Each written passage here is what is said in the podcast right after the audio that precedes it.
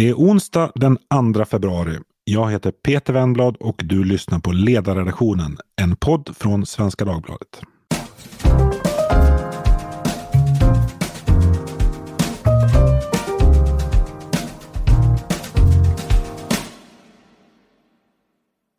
Idag möter vi författaren, filmaren och läkaren Lena Einhorn. Eh, hon har de senaste två åren gjort sig känd som en av de häftigaste kritikerna av hur Sverige har hanterat pandemin. Det var faktiskt så att redan i februari 2020 var hon en av dem som varnade för att Folkhälsomyndigheten och regeringen underskattade pandemihotet och att vi vidtog alldeles för få åtgärder och gjorde det för sent. Och att det här skulle leda till att många människor dog i onödan. Eh, det här mötte många reaktioner då och eh, Lena har varit i hetluften eh, sedan dess i pandemidebatten. Eh, men nu har hon också skrivit en bok som heter Bland hobbyepidemiologer och expertmyndigheter som kom ut i slutet av januari. Välkommen till Ledarpodden Lena. Tack. Du, jag tänkte att du först skulle få eh, berätta lite om om huvuddragen i din bok. Vad är, det, vad är det du vill säga med den och varför skrev du den? Ja, varför jag skrev den till att börja med var ju, eh, alltså förslaget att jag skulle skriva en bok kom ganska tidigt utifrån därför att eh, jag, var ju så aktiv så att säga eh, på kultursidor och debatter och sådär. Ehm, men då var jag helt omotiverad att skriva en bok för att eh, jag var så påverkad av vad som skedde från dag till dag. Jag, jag, jag var liksom, en, en bok har, det är för lång tid att tänka framåt, liksom flera månader, ett halvår, ett år. Påverkad på vilket sätt? Nej, jag tyckte ju som jag redogör för i boken att från början så eh, var jag lite förvånad. Sen blev jag mer och mer häpen över att man inte tycktes ta det här på allvar och jag, jag eh, Ehm, eftersom jag är i grunden virolog, det är jättemånga år sedan jag höll på med, med, med den, med jag forskade då med, på det, så, så kan jag ju läsa vetenskapliga data och jag såg ju vad som skrevs och de varningar som kom ut. Eh, och, och, det var, fanns liksom, i Sverige var det som att alla tog det med upphöjt lugn är väl en, eh, en snäll formulering, men det var liksom, man var så otroligt säker på att det här inte kommer att drabba oss. Och man var inte helt ensam om det i, i sanningens namn därför att man drog slutsatsen att det här var som sars, som ju var den epidemin som kom då 2002-2003 och som var en, mm. också en coronavirusepidemi, men och som var dödligare än covid, men som aldrig egentligen nådde, utom i undantagsfall, nådde utanför Sydostasien och det var därför att SARS smittade bara när man hade haft symptom i ett antal dagar och då var det väldigt lätt att isolera de sjuka och stoppa smittan. Och man var helt övertygad om att samma sak gällde det här SARS-CoV-2 som det sen kom att heta. När du säger man, syftar du på Folkhälsomyndigheten eller? Ja, alltså man kan säga så här att från början, det kom ju väldigt tidiga rapporter, det kom bland annat en publikation väldigt tidigt i New England Journal of Medicine som ju är den viktigaste medicinska tidskriften av där man beskrev en, en situation när en eh, kinesisk eh, kvinna hade åkt till ett arbetsmöte i Tyskland och eh, hade möte, åkte hem, på flyget hem så får hon symptom och så visar det sig vara covid-19 så småningom. Och eh, flera dagar senare så får hennes kollegor i Tyskland också symptom som visar sig vara covid-19. Och hon hade då inte haft symptom när de träffades. Och det här var ett väldigt tidigt och uppslaget, eh, stort uppslaget eh, eh, rapport. Men det fanns andra rapporter om att folk hade liksom kommit från Wuhan hem till sina familjer i andra städer i Kina och smittat dem innan de själva hade fått symptom. Och de själva hade ju då ingen exponering. Uh, och det här, det här sipprade in liksom, men eh, eftersom det var inte bara Sverige som var lite så här, nej men det här kan nog inte stämma. Men Sverige gick ut väldigt hårt. Folkhälsomyndigheten gick ut väldigt hårt, framför allt mot den här eh, rapporten i New England Journal of Medicine om den här affärskvinnan. Hårt på vilket sätt? Ja, det här kan inte stämma, det här är omöjligt. Det här, det här, det, det, alltså det här kommer, vi vet att eftersom vi kan döma efter sars och en annan coronavirussjukdom, eh, svår, som heter MERS, det, det, det, kommer inte att hända. De agerar likadant, coronavirusen. Det här kommer inte att eh, smitta innan man har fått symptom. Och därför kan vi bortse från den här studien. Och, eh, man kan väl säga att under de första veckorna var Sverige inte ensamt. Men eh, mot slutet, mitten av februari hade de flesta länder börjat överge den synen för det kom så många rapporter om presymptomatisk smitta. Men Sverige hade redan tidigt agerat jättehårt mot den här tyska studien och fortsatte att göra det. Det var som man låste sig vid det här. Um, och det är ju, man, man tänker, jaha, vad spelar det för roll om man har symptom eller inte? Ja, det spelar jättestor roll därför att om du inte vet att du är sjuk, då agerar du som du inte är sjuk. Och, mm. och, och, då är det ju det, då är det otroligt lätt att det sprider sig. Vet du att du är svårt sjuk och sitter och hostar och nyser, ja men då, då stannar du hemma.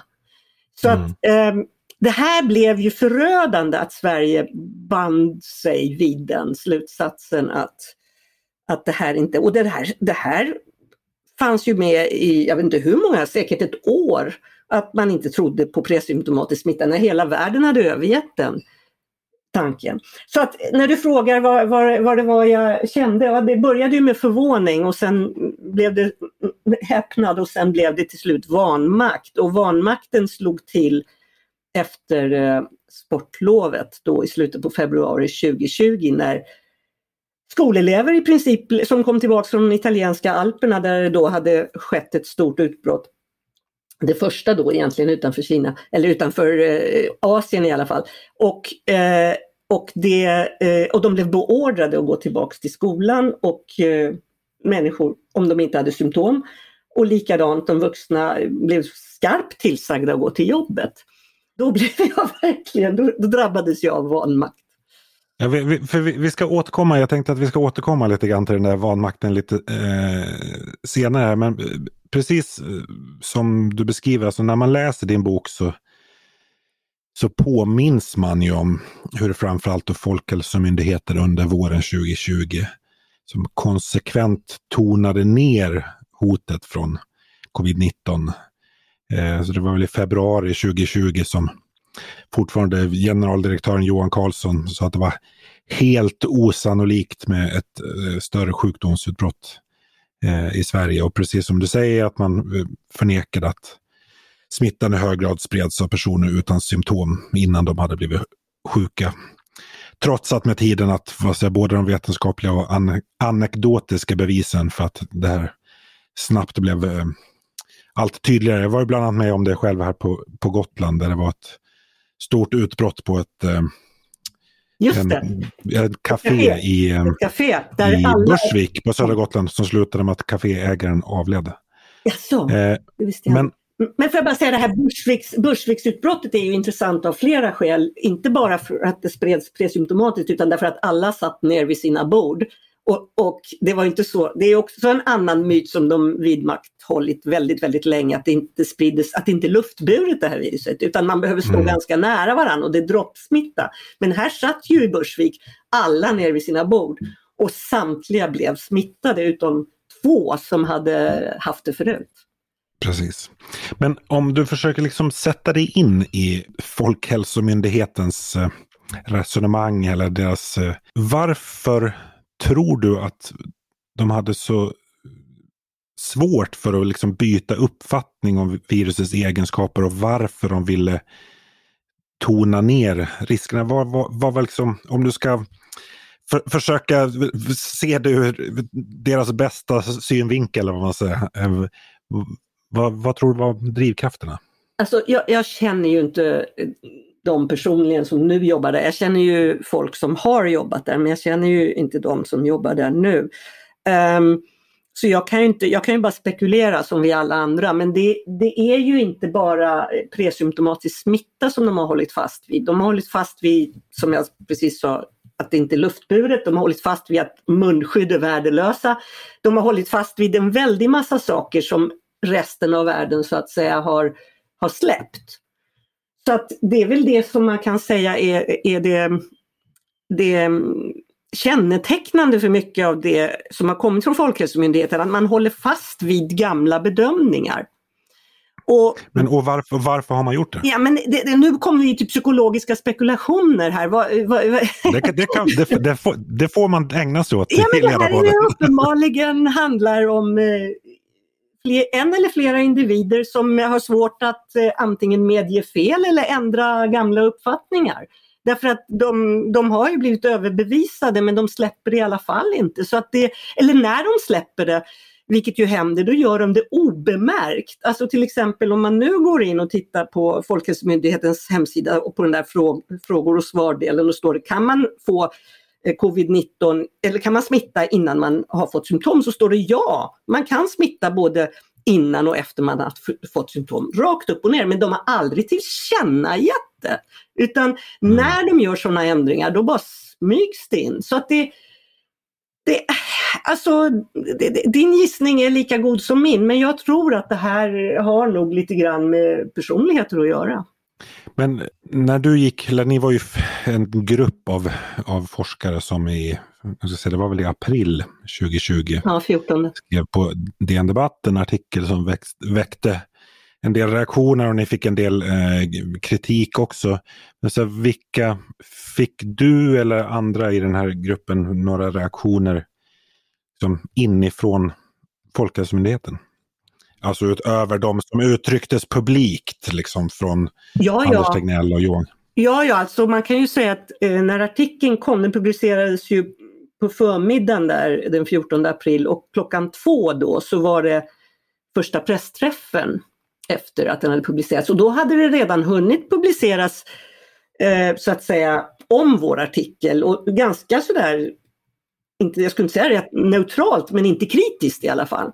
Utan mm. redogjorde för vad vi skrev och sen på den här pressträffen klockan två eh, så får ju då eh, Anders Tegnell frågan om dödstalen som vi skriver om och eh, som han då hade redogjort för.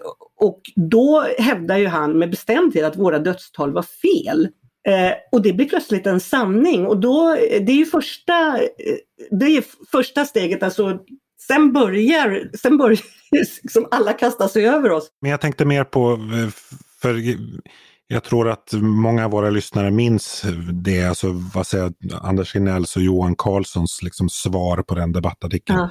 Men Folkhälsomyndigheten är ju en en stor myndighet och det är många som arbetar där liksom behind the scenes. Så alltså kom det reaktioner från, från andra på uh, folk direkt till er?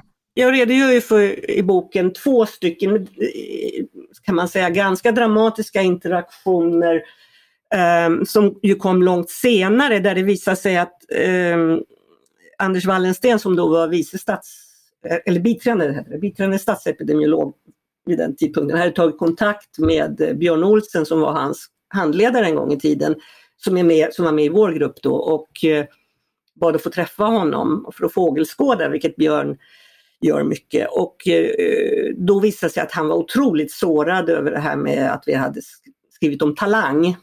Um, mm. Och vi skrev inte att de var talanglösa utan, utan vad vi skrev är att, att regeringen hade eh, gett taktpinnen till eh, tjänstemän som ännu inte visat prov på talang att vare sig förutspå eller begränsa den situation vi lever med. Eh, men i alla fall, det var ett kraftuttryck där upplevde många eh, ordet talang. Så att han var väldigt sårad över det. Han bad oss att inte eh, skriva om dem. Eh, sen hade jag ju då eh, på hösten eh, ett, en lunch som både jag och Johan Karlsson var bjudna till på österrikiska ambassadresidenset. Och efteråt så stoppade han mig på gatan och var extremt upprörd över det här med talang och vad vi överhuvudtaget, inte bara talang då, utan överhuvudtaget vår kritik mot dem. Um, han, var, han, sa att vi tryckte ner hans, att hans personal var helt nedtryckta sa han upprepade gånger. Har, har, du, har du träffat Anders Tegnell under de här två åren? Nej, ja, bara på pressträffarna. Vi är ju med på pressträffarna. Ja, just det. Mm. Eh, och, och sen förstås den där Aktuellt-debatten då den 15 april. Eller var det också 14? Det var kanske 14 april också, ja precis. Så att eh, jag har ju träffat honom på, över, över en skärm, men inte personligen. Mm, nej. Den här debattartikeln i april 2020 ledde ju så småningom fram till att ni som undertecknade det bildade det här nätverket, eller man ska säga, som heter Vetenskapsforum Covid-19 som liksom kontinuerligt har granskat regeringens pandemihantering. Och emellanåt gjort det med ganska, vad säga, väldigt kritiska ordalag. Eh, ganska högt tonläge. Och du skriver ju själv i boken och ställer dig själv frågan om vad säger, ni i den här gruppen bidrog till att Folkhälsomyndigheten liksom trängdes in i ett hörn och att pandemidiskussionen, för man kan säga att det var egentligen med den artikeln som pandemidiskussionen började eh, polariseras. Det är ju en, sen en, liksom, en polarisering som har levt kvar, som jag upplever fortfarande levt kvar. Och du, och du skriver just citat, jag har ofta ställt mig den frågan, hade det varit bättre om vi hade hållit käft? Du svarar inte på frågan i boken. Har du något svar nu? Alltså jag kan ju säga så här att polariseringen, hade det varit så väl att den började den 14 april, då hade vi nog inte behövt skriva den här artikeln. Utan, utan vad som hade skett innan dess var ju att det hade ju enskilda forskare hade ju varit skarpt kritiska och ifrågasättande och de hade blivit verbalt nedskjutna av Folkhälsomyndigheten. Så att jag menar polariseringen på det sättet eller Eh, ska vi säga kraft, kraftiga sättet att bemöta kritik fanns ju sedan flera månader då, redan sedan eh, åtminstone februari. Eh, däremot så var ju vi den första kritiska rösten som fick något slags genomslag kan man säga. Ehm, det hade ju bara två veckor innan oss hade ju 2000 forskare och forskarstuderande skrivit på ett upprop där man ifrågasatte mm. Folkhälsomyndighetens strategi och eh, ville att regeringen skulle kliva in, precis som vi gjorde. Men det fick ju inget genomslag alls. Och eh, då är ju frågan varför fick vår artikel det? Och eh, det kanske var det där ordet talang, jag vet inte. Det, det är väldigt svårt att att bedöma. Men det där, jag ställer mig den frågan därför att det här är verkligen en situation där man kan säga you're damned if you do, you're damned if you don't. Därför att eh, vi klev alltså in som grupp, inte som enskilda utan som grupp först eh, den 14 april. Då hade ju pandemin pågått i flera månader och de hade ju redan visat prov på en obenägenhet att så att säga ändra ståndpunkt gång på gång. Och det var ju inte så att vi ständigt reagerade utan, utan vi väntade ju ibland, vi skrev brev till dem, vi väntade ut. Och det hjälpte inte. Och då blev det ju till slut så här Antingen säger vi ingenting och då händer ingenting. Eller så säger vi någonting så hoppas vi att någon annan, kanske regeringen eller någon annan eller någon på Folkhälsomyndigheten reagerar. Det var ju, det var ju men visst, alltså de det är ju en, det är ju en, en, en, en korrekt iakttagelse, eller jag har skrivit det, att, att eh, gör vi någon nytta? Det är den frågan. Gör vi någon nytta? Mm. Jag, tror inte, jag tror inte att, det hade, att de hade varit mera förändringsbenägna om vi inte hade skrivit, därför att de var inte förändringsbenägna innan. Men, men däremot är frågan, gjorde vi någon nytta överhuvudtaget? Den, den frågan eh, måste jag ju fortfarande ställa mig. Och vad lutar du åt för svar? Jag vet inte. Det, det, ja, jag tror att vi kan ha gjort nytta när det gäller hur det här kommer att betraktas i efterhand och hur det har ju, kritiken har ju ökat så att säga och, och framförallt alltså Kungliga Vetenskapsakademin har ju gjort mycket också på ett mer formellt sätt. De har ju inte heller fått något genomslag eller de har ju fått samma, de har blivit nedskjutna de också precis som vi blev. De som har fått genomslag som det verkar är ju kommissionen, Coronakommissionen. Och, eh, och, och för mig har det varit väldigt trösterikt att, att, de, att, att de har kunnat få ändå ett visst genomslag och att de har kunnat stå ovanför alla de här strömningarna i det här samhället som ju har Alltså det som har varit väldigt hemskt tycker jag, när man har stått utanför eller mitt i och betraktat det, det är ju att, att det fanns ingen motröst utan att, att regeringen och Folkhälsomyndigheten och till och med under större delen av tiden oppositionen och regionerna och kommunpolitikerna och led, ledningarna inom universitetsvärlden och smittskyddsläkarna och allihopa följde så att säga Folkhälsomyndighetens rekommendationer och ständigt hänvisade till Folkhälsomyndigheten.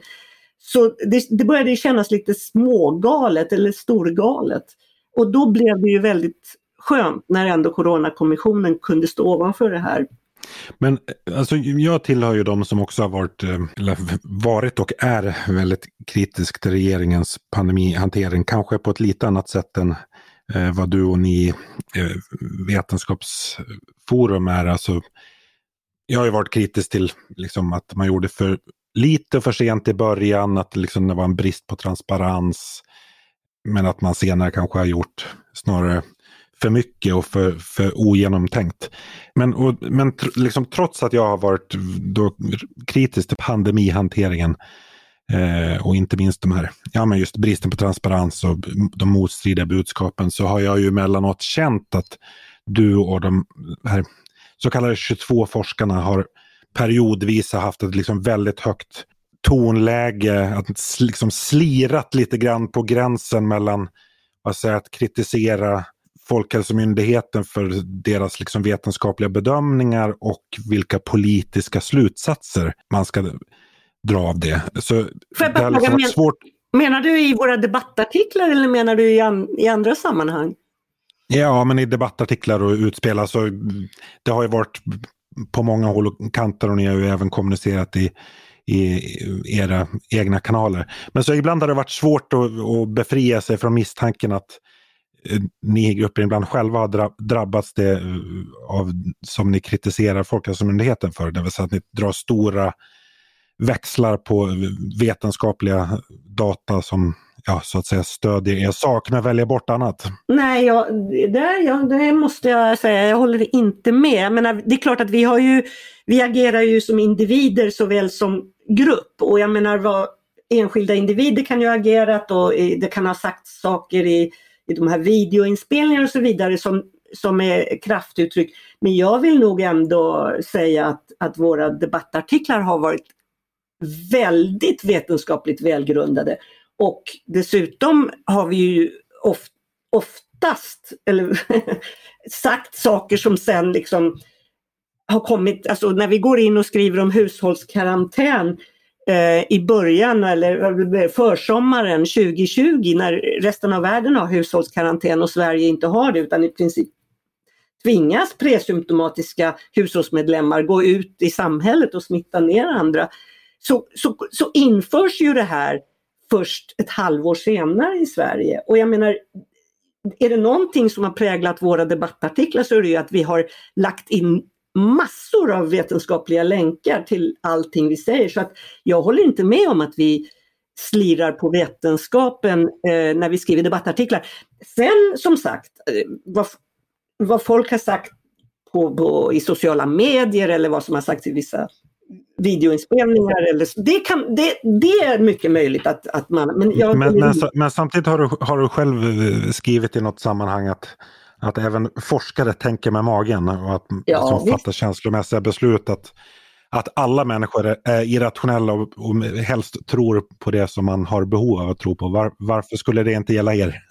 Absolut, och jag menar det finns ju dessutom när vi, vi har ju frekventa Zoom-diskussioner, eh, Zoom-möten inom gruppen och och, och, folk är ju olika och en del känner jag menar, människor agerar olik, på olika sätt rent emotionellt till det här men jag vill absolut hävda att våra debattartiklar jag tror inte att vi, jag, skulle, jag välkomnar om någon skulle kunna beslå oss med att, att vi har, har, alltså vi har i princip haft vetenskapsvärlden med oss hela tiden i våra debattartiklar. Så att jag håller inte med om det, men absolut att det kan finnas röster så att säga som går utanför just det forumet som har...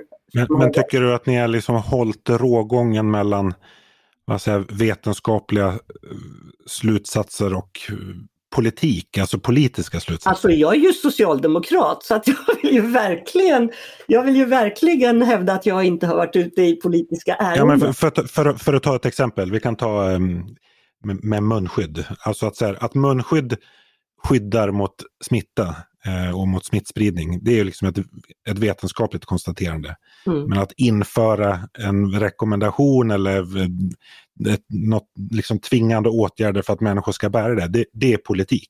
Inte i resten av världen. I resten av världen så, så, så är tvånget att bära munskyddet det är ju ett, alltså det är ju både politiskt, det utgår från politikerna. I Sverige så hänvisar ju politikerna hela tiden till Folkhälsomyndigheten att det är deras beslut om, om man ska bära munskydd eller inte. Men så är det inte i resten av världen.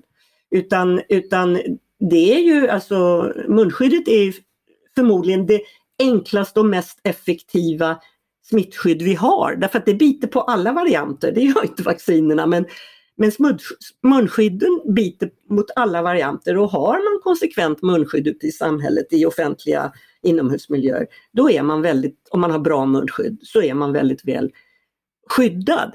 Så att jag menar, nej men jag vill nog opponera mig mot den slutsatsen att vi har agerat politiskt utan jag är ju inte ute efter att fälla någon regering kan jag ju säga med, med absolut säkerhet. Men däremot så riktar vi ju kritik mot politikerna för att de har följt i Folkhälsomyndighetens ledband. Sen tror jag i och för sig, och det här har jag inget bevis för, men det är min känsla att de gångerna som politikerna, som regeringen kliver in så är det ofta för att lätta på restriktionerna innan Folkhälsomyndigheten är beredd att göra det. Så mm. jag tror att väldigt mycket av det politiska agerandet har varit opportunistiskt, tyvärr, i Sverige. Du, I boken så beskriver du eh, något som jag själv eh, känner väl igen mig i, om som du var inne på i början av, av samtalet, nämligen om vi återvänder till då våren 2020, när den här liksom diskrepansen mellan vad man själv kunde se både i resten av världen och i sin egen omgivning och framförallt Folkhälsomyndighetens liksom verklighetsbeskrivningar. Alltså, min upplevelse att det krävdes liksom inte mer än grundläggande kunskaper i huvudräkning för att räkna ut att en del av Folkhälsomyndighetens bedömningar liksom inte stämde. Eller att, när, att smittan och dödsfallen ökade när Folkhälsomyndigheten hävdar att det hade planat ut. Och, sånt där. och du skriver att det här som närmast drabbar dig på ett existentiellt plan eh, liksom rubbade hela din vad säger, syn på, på samhället och på, på eh, andra människor. Kan du utveckla det där lite grann? Nej men eh, alltså det är inte Folkhälsomyndigheten som har rubbat min syn på samhället utan det är ju samhällets reaktion och, och de styrandes reaktion på det här. Att man, passiv, man blev så passiviserad, man, man, man bara följde av olika skäl för, för människor i gemen kan det ha varit allt ifrån eh, trygghet till nationalism eller eh, en del säger sekterism till och med. För, för eh, politikerna tror jag att det var i stor utsträckning opportunism därför att, eh, därför att Folkhälsomyndigheten var väldigt populär och eh, därför att eh, de erbjöd frihet, vilket också var populärt. Alltså mindre restriktioner än vår om, omvärld. Men det som för mig, det som drabbade mig var att liksom, men var finns vettet här? Var finns sansen? Vem står upp för den i det här samhället? Vad, vad har hänt med våra styrande? Varför är de så tysta? Och det är därför som jag eh, blev till slut, alltså till slut så känner man att man är Alice i Underlandet. Eh, till slut när, när kommissionen kom med sin första rapport då drog jag en, en stor suck av lättnad för här fanns ändå vett och sans. På vilket sätt? Det som drabbade mig var ju bara helt enkelt en känsla av vad, vad, har, vad har hänt med vårt samhälle när, när, vi, när vi går liksom efter, efter en helt tokig idé och ingen säger stopp. Har du fortfarande kvar den känslan? Alltså den har ju minskat i takt med att, eh, att Sverige, eh, Sverige agerar inte eh, så eh, annorlunda från resten av världen längre som vi gjorde. Det var ju under, eh, för, framförallt under det första året. Och dessutom så eh, eh, är ju inte alla så lika frälsta över Folkhälsomyndigheten som de var. Så att det är klart att det har avtagit, men det första året, äh, det var förskräckligt alltså. Alltså för din egen del eller känslomässigt? Eh, eller? Både och. Jag menar, människor dog ju, alltså det var, dödstalen var ju fruktansvärda i Sverige. Jämfört med, vi hade ju under flera veckor eh, på försommaren 2020 de högsta dödstalen i världen. Eh, I ett land som är väldigt glest befolkat, som har eh, ändå liksom eh, väl uppbyggda skyddsnät i andra, i andra sammanhang som är präglat av demokrati och sans och så har vi de högsta dödstalen i världen. Alltså det var ju, det var ju, det var ju, det var vansinnigt första året. Sen har ju, nu är ju nu är ju skillnaden mellan Sverige och omvärlden, alltså vi fortfarande är vi ju det enda landet som inte går omkring med munskydd. Men, men eh, det är inte alls lika stora dramatiska skillnader som det var då. Nu, nu, nu börjar väl i och för sig munskydden att slängas här i andra länder åt mig. Ja, ja visst, men jag menar det, det kommer ju att gå det här med, med restriktioner i omvärlden också och det, vi är ju inte så annorlunda nu. Uh, men vi har ju aldrig haft munskydd här i princip. Det, det, det är jättekonstigt. Du, nu är det tre veckor kvar till Coronakommissionen kommer med sitt eh, slutbetänkande. Vad har du för förväntningar och förhoppningar på, på det? Mm, nej men de har ju haft två eh, delrapporter, delbetänkande, och så att man, man har ju ganska klart för sig vad de, vad de kommer till för slutsatser utan det är väl snarare vad, vad det får för slags genomslag och för, för slags effekter.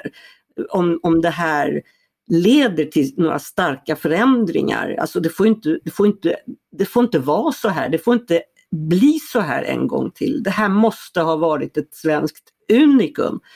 Eh, något annat vore omöjligt. Så att mina förväntningar och förhoppningar är ju att det leder till förändring. Det, jag, jag, jag är... Och, vad är det för, och vad är det för typ av förändringar du vill se?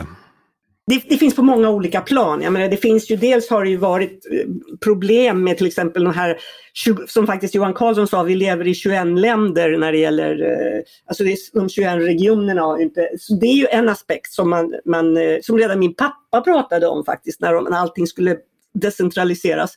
Men, men det viktigaste här är ju på något sätt att jag tror att Folkhälsomyndigheten måste göras om och, och gå tillbaks till det som det en gång var, en väldigt forskartung och samtidigt smittskyddsinriktad organisation.